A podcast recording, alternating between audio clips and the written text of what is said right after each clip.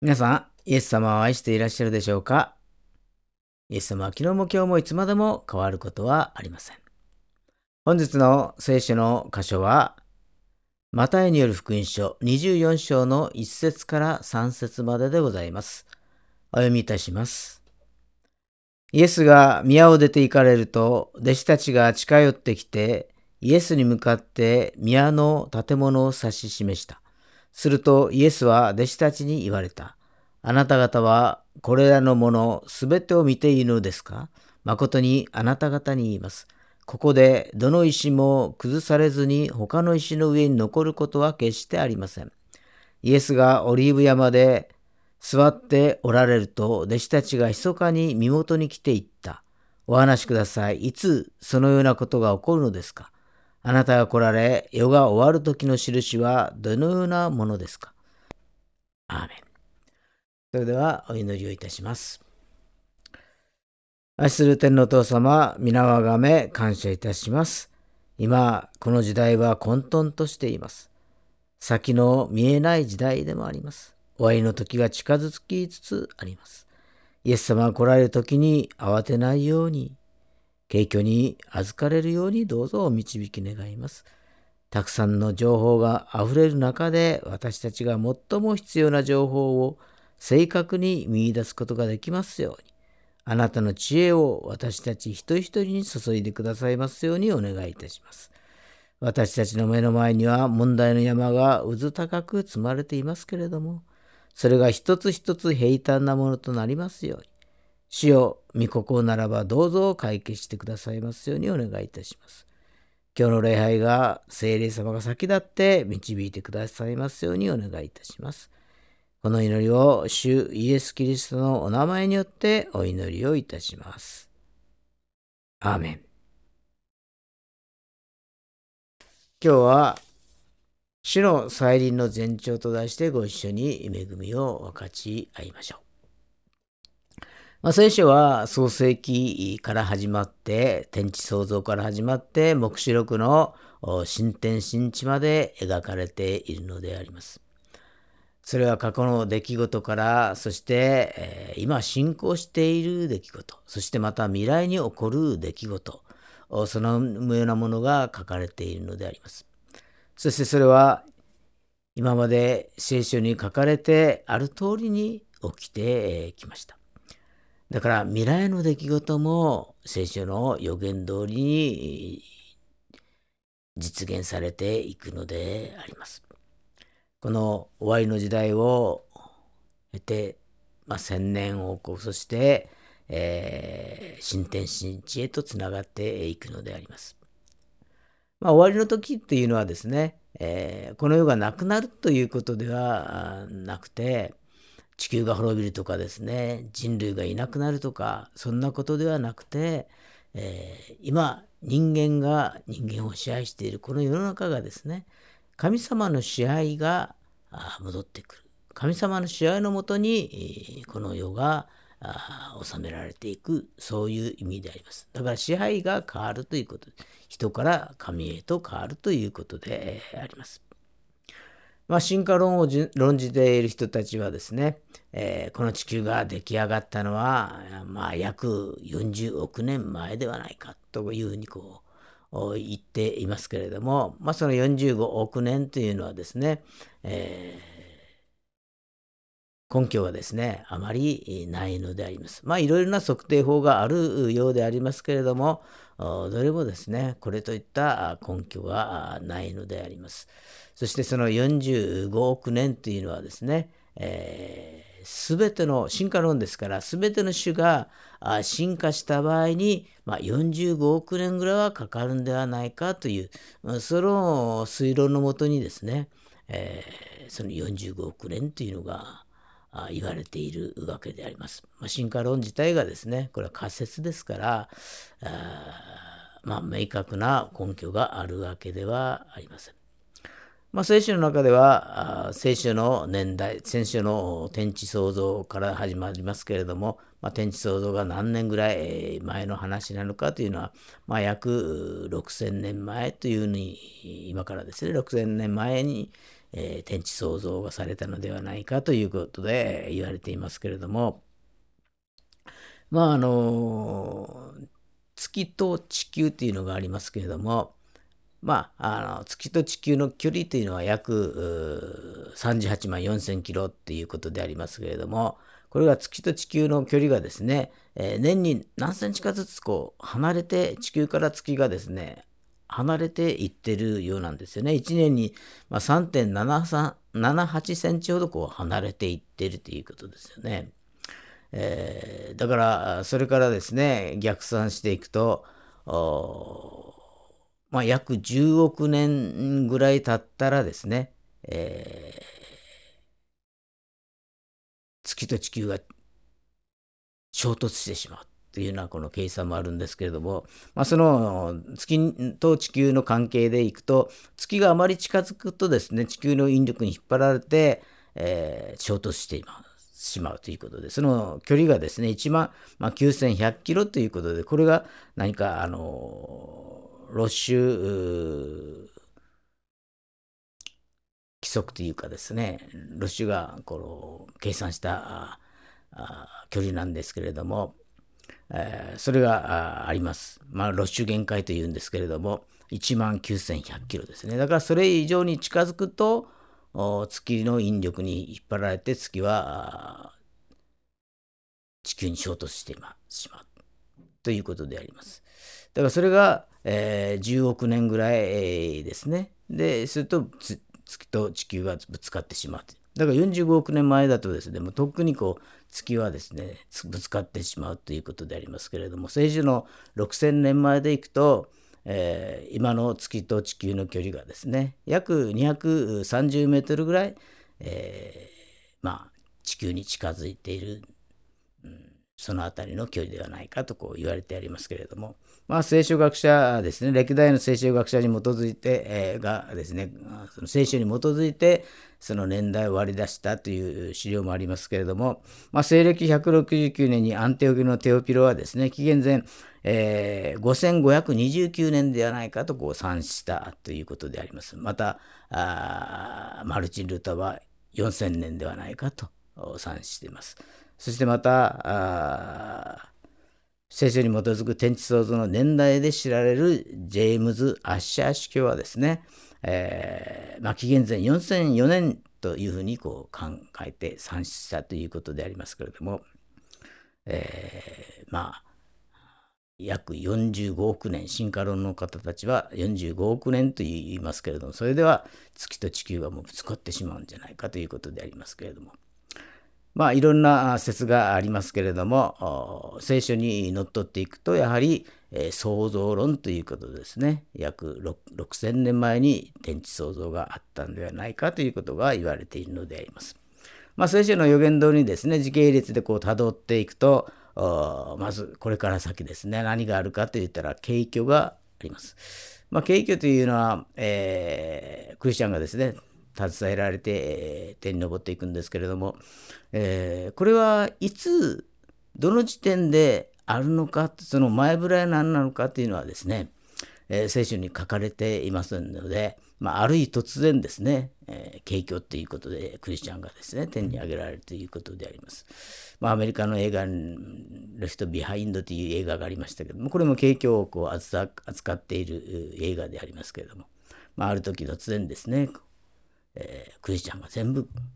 消えていってしまう天に天に昇っていくっていう話なんですけれども、まあ、子供は全て天に引き上げられるようでありますね幼子はですね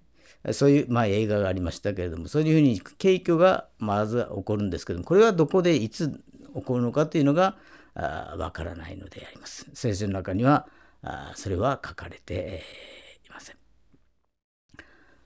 そして観覧時代の7年間が始まりますけれどもその終わりにイエス様の再臨があってそして千年王国そして新天新地ということでですね流れ的にはそういうような形で、えー、いくのであります。そしてイエス様を信じる人たちはいつまでも新天新地で、えー、主と共に暮らすということになるのであります。まあ、そこに至るまでにですね実現したいくつかのこととそしてこれから先ですね実現するであろうということがありますのでそれをちょっと触れてみたいと思いますけれども一つ目はあの第一第一次世界大戦第二次世界大戦ですけれども、まあ、これは地域的な紛争ではなくてですね民族的な紛争ではなくてもう全世界を巻き込んだ大戦で戦争でありました。そして2つ目はその海の苦しみの始まりということであります。海海の苦しみですからこれはま陣痛ということですね。だから陣痛はだんだん時が近づいてくると大きくなる痛みが大きくそしてまた周期が早くなるということでありますけど、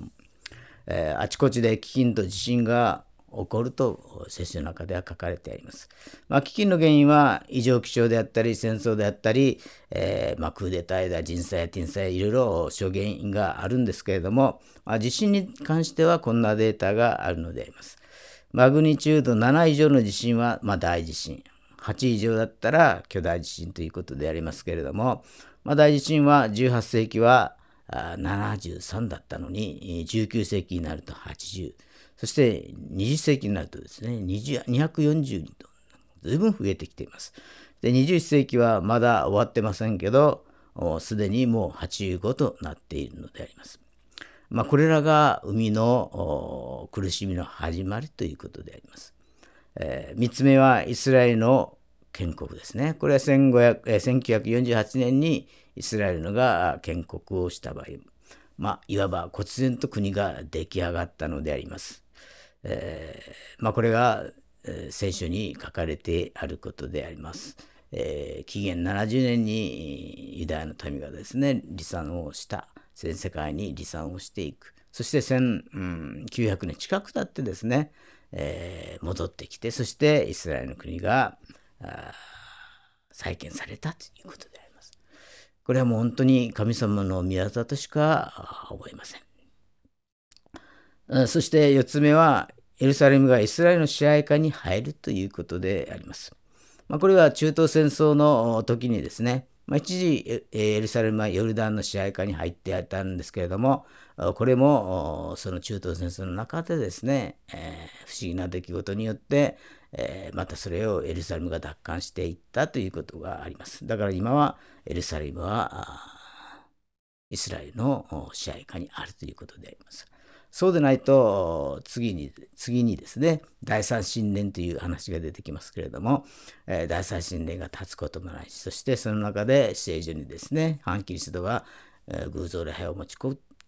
偶像をですね、持ち込むということもなくなるということでありますので、これはやはり、えー、エルサレムがイスラエルの支配下になかればならないということであります。え、これは今まで起きたことですね。聖書の予言通りに起こったことそしてまた聖書の予言が成就するために、えー、備えた備えられた出来事ということであります、えー、これからあと2つはですね今から起こる出来事ということであります、まあ、一つは、まあ、エゼキエル戦争ということでエゼキエルの38章に書かれて、えー、あることであります。まあえー、ロシアとですね、と、あとの連合国がイスラエルに侵攻をしていて、まあ、侵攻していって、イスラエル国に入った後に、えー、壊滅させられるということが予言として書かれているのであります。まあ、えー、まあ、時間がないので、国の名前だけ挙げますとですね、えー、ペルシャというのは、まあ、イランのことですね。そして、クッシュというのは、まあ、スーダンとエチオピアのことであります。プテはリビア。ゴメルはドイツ、ベテトガルマはトルコということになっています。まあ、現在のこの各国の状況を見てみますとですね、えー、なかなか複雑に絡み合っているのであります。まあ、例えばロシアとドイツはですね、えー、まあ2つの共通点で言ったら、まあ、2つの二大都市があるということで、えー、ドイツはボンとベルリンですね。えー、そしてどっちとも人のような機能を持たせているのであります。そして、ロシアの方はですね、モスクワとサンクトペテルブルクということで、これも2つの大都市があって、それぞれに首都のような機能を持ち合わせて分担してあるという、まあ、そういうのところが共通点でありますけれども、まあ、メルケル首相はですね、えー、ロシアのプーチン大統領に対してですね、え人権の問題とか、あるいは、えクリミア半島の問題とかで、まあ、批判的な言動をしますし、まあ、それに対してですね、プーチン大統領もまた、えー、自分の意見を言ってるということでありますけれども、まあ、そういうような敵対関係のような形もありますし、また、ドイツはですね、えー、エネルギー政策も転換しましたので、えー、原発ゼロにしてますので、エネルギーがですね、え、まあ、自国で賄うエネルギーが少ないので、ロシアの天然ガスにですね、依存しなければならないということで、今は、えロシアからですね、ドイツまでのそのパイプラインを引いて天然ガスを輸入しているということであります。まあ、こんな関係ですので、まあ、何らかの形でエゼキレ戦争が始まると、まあ、ドイツが何らかの形で、協力もするかもしれない。そのところはよくわかりませんけども、聖書ではそのようにドイツの名前も挙がっています。あとあの、スーダンとエチオピアという国もありますけども、スーダンとエチオピアの隣同士ですよね。そしてもう長い間国境紛争をしているところでもありますけれども、これも何らかの形で加わってくるのかなということであります。あとリビアですね。リビア、今内戦状態ですけれども、2つの将軍将軍がいて、そしてその反対勢力があって、えー、その両方にですね、各国がかなりの協力をしているということで、まあ、代理戦争みたいな形になっていますので、まあ、リビアのですね、海底油田の狙いだということでありますけれども、まあ、この辺りもですね、どういうふうに複雑に絡み合っているけれども、最終的にどうなってくるのかっていうのが、わからない状況でありますけれども、聖書ではこのリビアの名前も連合国の一つとして、えー、抱えられてられいるのであります。まあ、こんな風にですね、いろんなこう各国が絡み、今、今は絡み合ってますけれども、聖書の予言でいくと、まあ、ロシアとその連合国がですね、入ってくるということが書かれているのであります。これも先に起こることの一つ、予言の一つでありますので、どんな形になるか分かりませんけども、これも実現するのではないかということであります。まあ、聖書の予言ということはですね、えー、今から起こることですので、えー、もう3500年ぐらい前に書かれたその言葉がですね、えー、聖書の言葉が今まさに起ころうとしているのであります。そしてもう一つはその世界統一性の予言、えー、出現ということですね。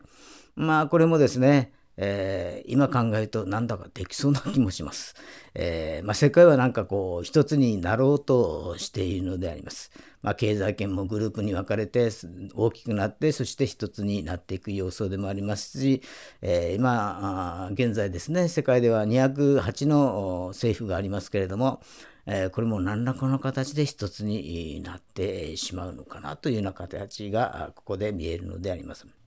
まあ、これもまだ起こってはいませんけれども、聖書の中で予言されていることであります。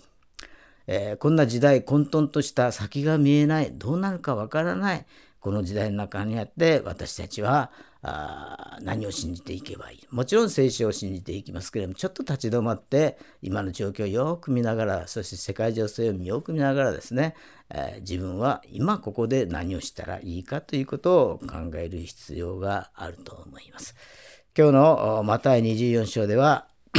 イエス様はエルサレム神殿が壊されることを予言し、そしてそれは AD70 年に成就したのであります。そしてイエス様が再び来られる前兆が今の時代には、まあ、たくさん見受けられるということであります。聖書で予言している前兆を今日は学んでいきたいと思います。第一に一般的な前兆があります。マタイの福音書24章の4節を見ますと、そこでイエスは彼らに答えられた。人に惑わされないように気をつけなさい。私の名を名乗る者が大勢現れ、私こそキリストだと言って多くの人を惑わしますと書かれてあります。まあ、あいつの時代もですね、異端とか魔術、うならない、偶像礼拝、えー、偽予言者というのはたくさん出てく、るのでありますけれども、終わりの時が近づくと、ますます増えるということであります。そして戦争のことや民族は民族に国は国に敵対して立ち上がり飢饉の地震が起こるということであります。まあこれらのことを見るとイエス様の再臨が近いことをですね、えー、わかるのであります。だんだんとその時が近づいているなということを思わされるのであります。まあ、自称キリストという人はたくさんいます。まあ、その人がたとえ魅力的であったとしても、不思議な技をしても惑わされてはいけません。キリストはベスレームで誕生し、ユダ民族の出身なのですから、でもその名を名乗る者が大勢現れるということであります、再臨が近くなればなるほど多く現れるのであります。第2に特別の前兆があります。第一テサロニケ4章16と言いますと、すなわち号令と見つかりの頭の声と神のラッパの響きとともに、主ご自身が天から下ってこられます。そしてまず、キリストにある死者がよみがえり、それから生き残っている私たちが彼らと一緒に雲に包まれて引き上げられ、空中で主と会うのです。こうして私たちはいつまでも主と共にいることになります。と書かれてあります。まあ、あ聖書の中心はいつもイスラエルでありますけれども、終わりの時計もイスラエルということであります。イスラエルの動きを見ると終わりが近いことがわかるのであります。聖書の予言通りにイスラエルは動いているのであります。えー、紀元前70、紀元後ですね、70年に国が滅んで、えー、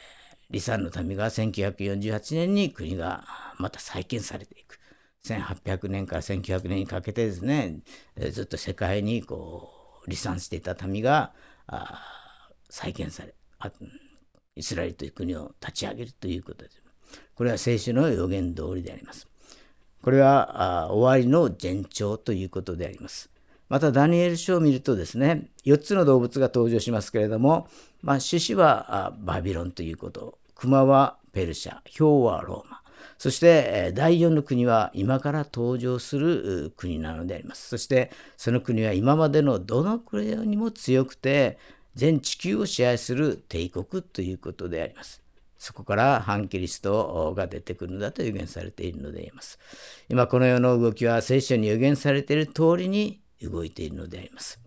第3に一番祝福された人は準備する人ですということであります。第一テサロニキ5章3節に人々が平和だ安全だと言っている時妊婦に生みの苦しみが望むように突然の破壊が彼らを襲います。それを逃れることは決してできません。しかし兄弟たちあなた方は暗闇の中にいないのでその日が盗人のようにあなた方に襲うことはありませんと書かれてあります。まあ、聖書に書かれてあることは成就してきました。そしてこれから先も成就するのであります。使徒行伝一章十七節見ますと、ガリレアの人たち、どうして天を見上げて立っているのですかあなた方を離れて天に上げられたこのイエスは天に昇っていくのをあなた方が見たのと同じありさまでまたおいでになりますと書かれてあります。イエス様は必ず来るのであります。いつ来てもいいように私たちは準備していかなければなりません。